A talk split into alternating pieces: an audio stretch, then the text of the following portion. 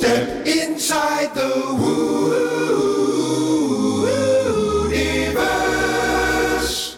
Welcome to Inside the Wooniverse, Woo Squared. That's a little bit of woo times two. In these shorter episodes, you're going to hear more of me, like an audio journal, on Woo-niversal topics like abundance, resilience, working with the moon, manifestation, meditation, and much, much more.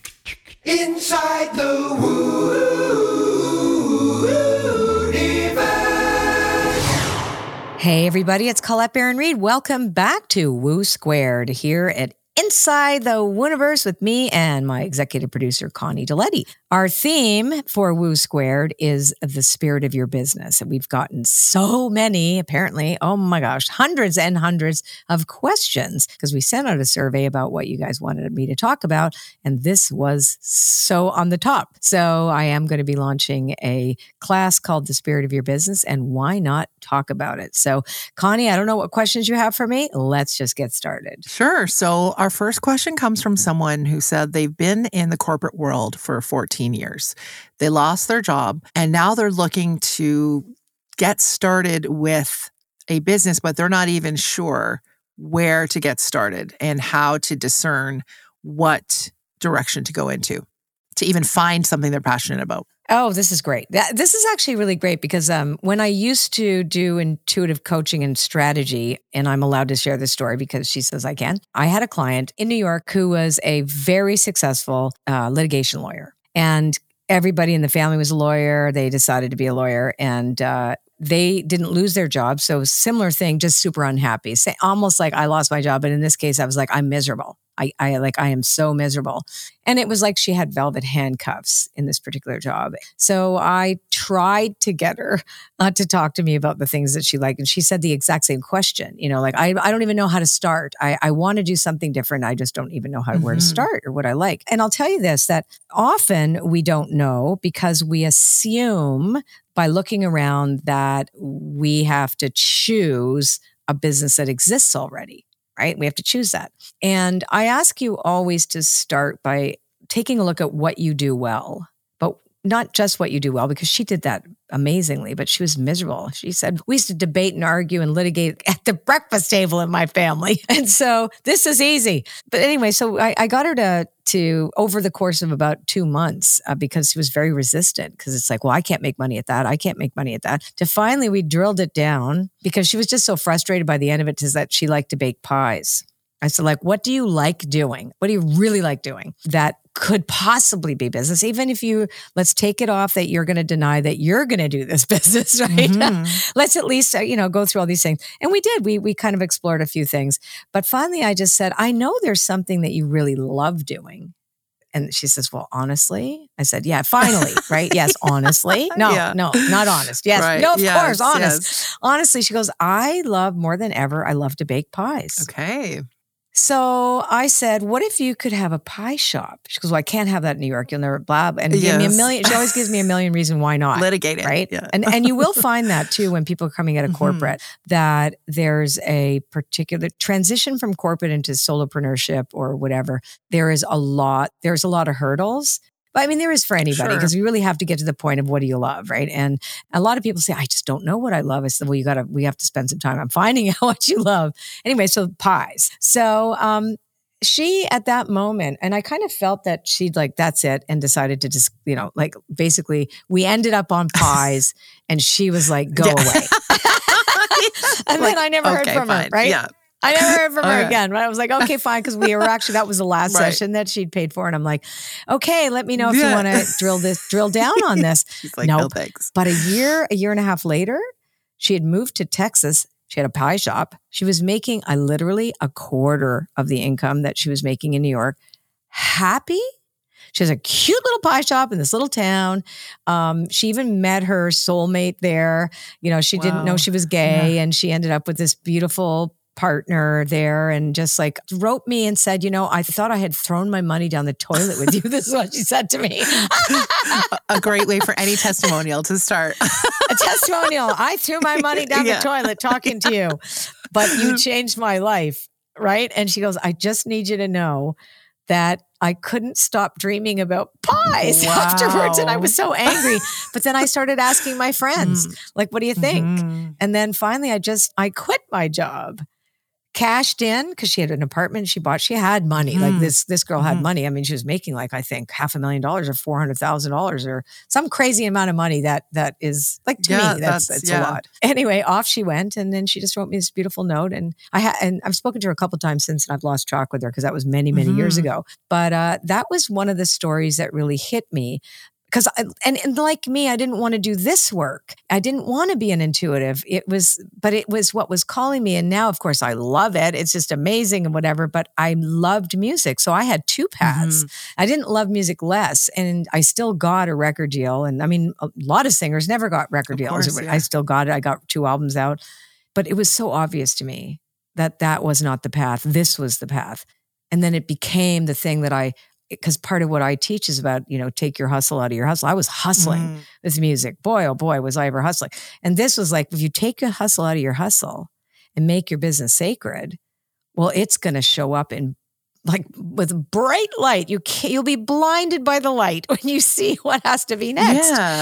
Right. Mm-hmm. And there can still be, you have to honor the period of time where you're unsure. That's between worlds is the most extraordinary place. That's when you pray. That's when you ask for signs. You say, show me. I had got on my knees, I don't know how many times. Like, show me. If I'm not the real thing, just take it away from me. Make it so obvious. I want a billboard, show it to me. And I kept getting the billboards. I feel like you're starting to answer another question from another from another listener who wanted to know, what do you do when you come across a hiccup in your business? When there's, like you just said, like, maybe identifying, am I hustling? How do you even identify if you're hustling? Or is a hustle a hiccup? Well, okay, there's a difference. A hustle is like a fun word, like a side hustle, right? Like I have a friend who has a great corporate job and she's an extraordinary dream interpreter and she can, bring people to the other side and all. Like she is one of the most coolest woo-woo people I know, but she's got a great corporate job. That's her side hustle. She makes her side hustle sacred because that is a sacred relationship that she has with this particular subject matter. She loves it. She respects it, right? So you have a side hustle. That's just a kind of a kitschy word for, a job you have on the side of your main job, right? Mm-hmm. To hustle is a very different word. It's to push. Like it's to push against the tide sometimes, it's to force, it's to like hustle, but it's also, it can be benign, but it's been overused. I think hustle culture is that you're going to overwork, you're going to burn out, you're going to work too hard, you're going to take on too much. That word is a kind of a dicey, edgy word. So if you take your hustle out of your hustle and you allow for periods of rest, because that's the other thing. Hustling doesn't say, I get to rest. Hustling is like, you're go, go, go. You're the Duracell bunny when you're hustling. So making your side hustle sacred means what? Like if you were to quantify that, what does that mean? Yeah. So you make your side hustle sacred is that you give it its due and then you allow it to rest. You respect its ebb as much as you respect and expect its flow. You trust that when it needs something, if you run a gas, you don't yell at the gas tank. Yeah. You're bad. You're not moving fast. Keep going. Keep going. Keep going. Keep going. Keep going. Put more things on social media. Like look at somebody else's thing and then do that. That's like let's just keep being out there all the time. Like boom, boom, boom, boom, boom. Instead, you're like, I'm going to maybe take a class, take what and I always say there's no such thing as one size fits all for anybody. Where am I at? What works for me? And then go with the flow. And then when it's ebb time, when the fishermen can't go to sea, they repair their nets, right? So it's like, go and like, what do I need to repair? What do I need to polish? Maybe I just need a break and not look at it at all. And everybody needs a break. So it's really about, there's an organic, natural flow and ebb of your business. And some people think it's hiccups. Oh my God, my business is not working all of a sudden. But maybe you need a break for a minute. Maybe that's the time where you go, am I meeting the needs of the people I serve? Is my contribution a reflection of my ego? Or is my contribution helping the people that I said I was going to help? Where is there compassion and prosperity? Have I given to charity?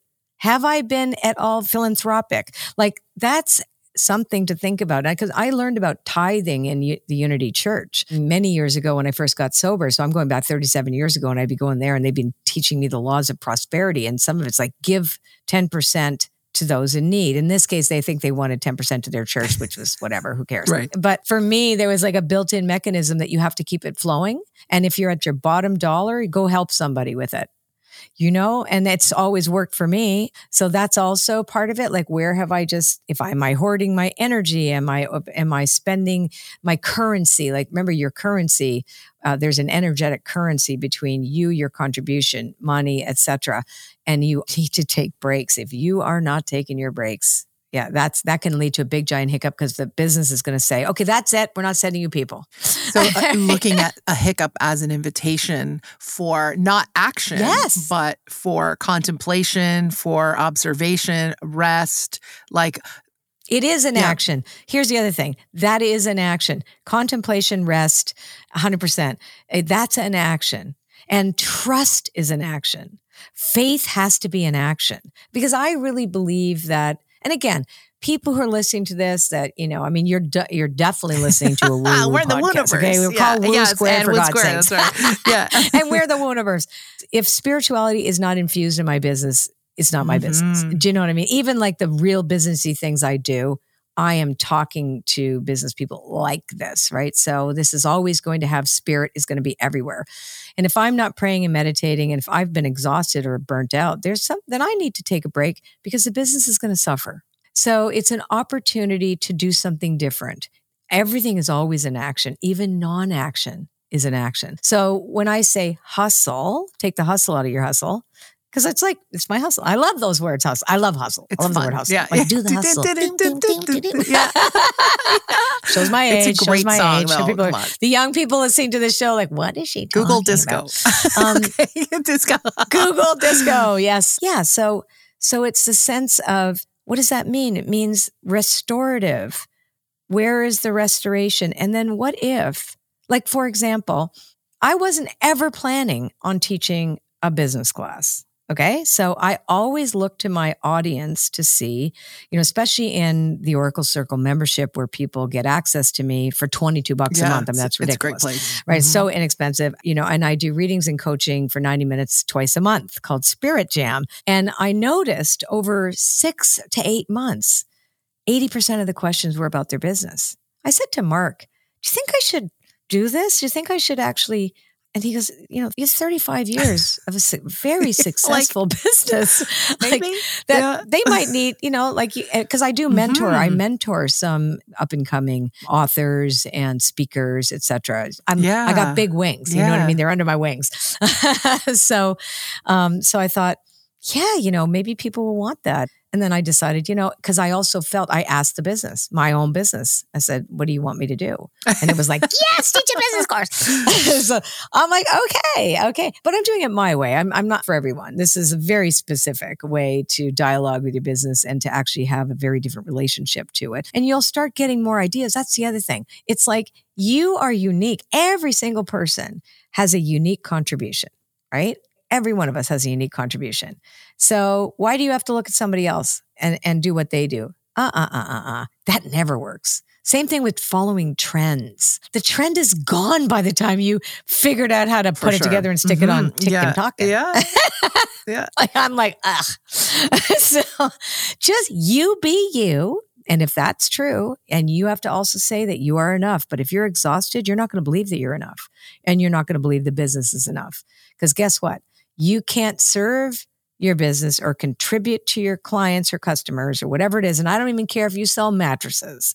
You know what I'm saying? If you are fried because you've overworked and you've pushed it, and then you start believing in the lack, because that's all you're seeing.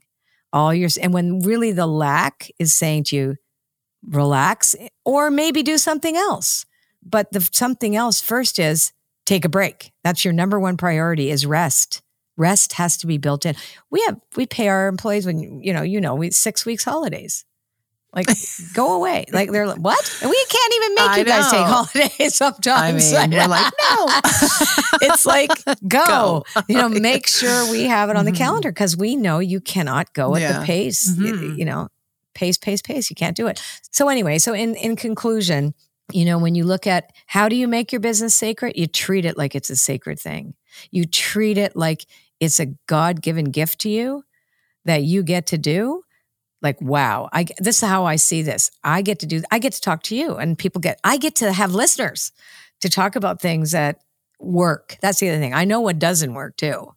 Because I know what doesn't work is when you try to keep pushing forward and then you don't get results. Like, we've pivoted a number of times. You know, when the pandemic came, we had to pivot. We had to cancel all our in-person events, and we just took a risk. And then all of a sudden, Oracle Palooza Virtual was born, and we had thousands of people from 53 countries attend. I've never had thousands of people from 53 countries up until, you know, come to a paid event. I had like tops maybe 400 people. Incredible. You know what I mean? But it's that risk. What do you need? And you felt it in your body and like, okay, I need to take a risk and I don't know where this is going. That's the other thing I think. I think because, okay, so in my school, in Oracle school, we're in level 2 right now. And it turned out last night, I think we had 7 engineers in class that are like exploring woo-woo. And they were talking about how I'm an engineer and this is effing my head up. Like, but I know it's working. I'm not sure because they're trying to figure it out. Like, there's a system. Yeah. You can't always calculate. Like, there's this invisible, it like, look at, you know, radio waves. Hello. Like the quantum, like you have to trust that this weird, I don't know how 100% it works, but we have enough evidence that it's working. And our tagline, and I hope we don't have to bleep it out. I don't think we have to, is you can't make this shit up. That's our tagline in level 2 in my school, is what people say. That's like, you can't make this shit up. You can't. So it's the same thing. And when you start dialoguing with your business, it's freaky. And it's like, wow, how come I didn't listen to this before? And you realize, oh, it wants me to pivot. It might want me to go a little bit that way. Maybe it's not, you know, to put all those catchphrases and things on social media. Maybe it's just to be, maybe I'm enough. Maybe I can just do this and do it my way instead of however everyone else is doing it. Right? So that's the other thing. It's very interesting. If we can see that this is a gift. If you have an inspiration for a business, you were given that by Spirit. Inspiration means of the Spirit. I have been given this gift, the vehicle to my contribution. My soul gave me this from this, you know, heavenly, whatever you want to think it is. I'm not religious at all. I'm spiritual, but it's like this again. And I'm also like totally nerdy. So I really believe it's like this conscious matrix, this that's alive and talking through us. Make it special. Treat it like you mean it. And thank the universe for this thing. Thank you. How do I serve? This morning I was tired. I didn't sleep last night. It's been a couple of nights. I don't know what's going on with me. And I don't do well unless I have 8 hours of sleep. And I was a little frazzled, like frazzle plus this morning. I literally got on my knees in my bedroom. Show me how to serve. Just show me how to serve. I'm of myself. I am nothing. The universe doeth the work through me. I would be done through me. Oh, and I could just relax. Like, oh, right. I'm not the only one here. That's the other thing. We think we're the only one. No. Spirit's your partner. And guess how your partner serves you? Gave you a vehicle, your ideas. Okay, fine. Right? So so that's how you have to see, where does it want to go? You still have the reins. You're not going to have a runaway horse, you know? But maybe, just maybe, the road you're on, that the wagon says, you get to get off here. Go have a picnic. Woo Squared is a production of Woo-niversal Network Studios. A special thanks to our recording engineer, Chris Dupuis, content editor, Julie Fink, and audio post-production, Lonnie Carmichael. Original theme music by Jerry Mosby. If you love what you heard here today and you want to keep up to date on episode releases, prize giveaways, and so much more, sign up for our newsletter at itwpodcast.com/newsletter. Thank you again for listening. And we hope you join us next time for another episode of Inside the Wooniverse, a podcast brought to you from the corner of Fringe and Maine. Inside the Woo.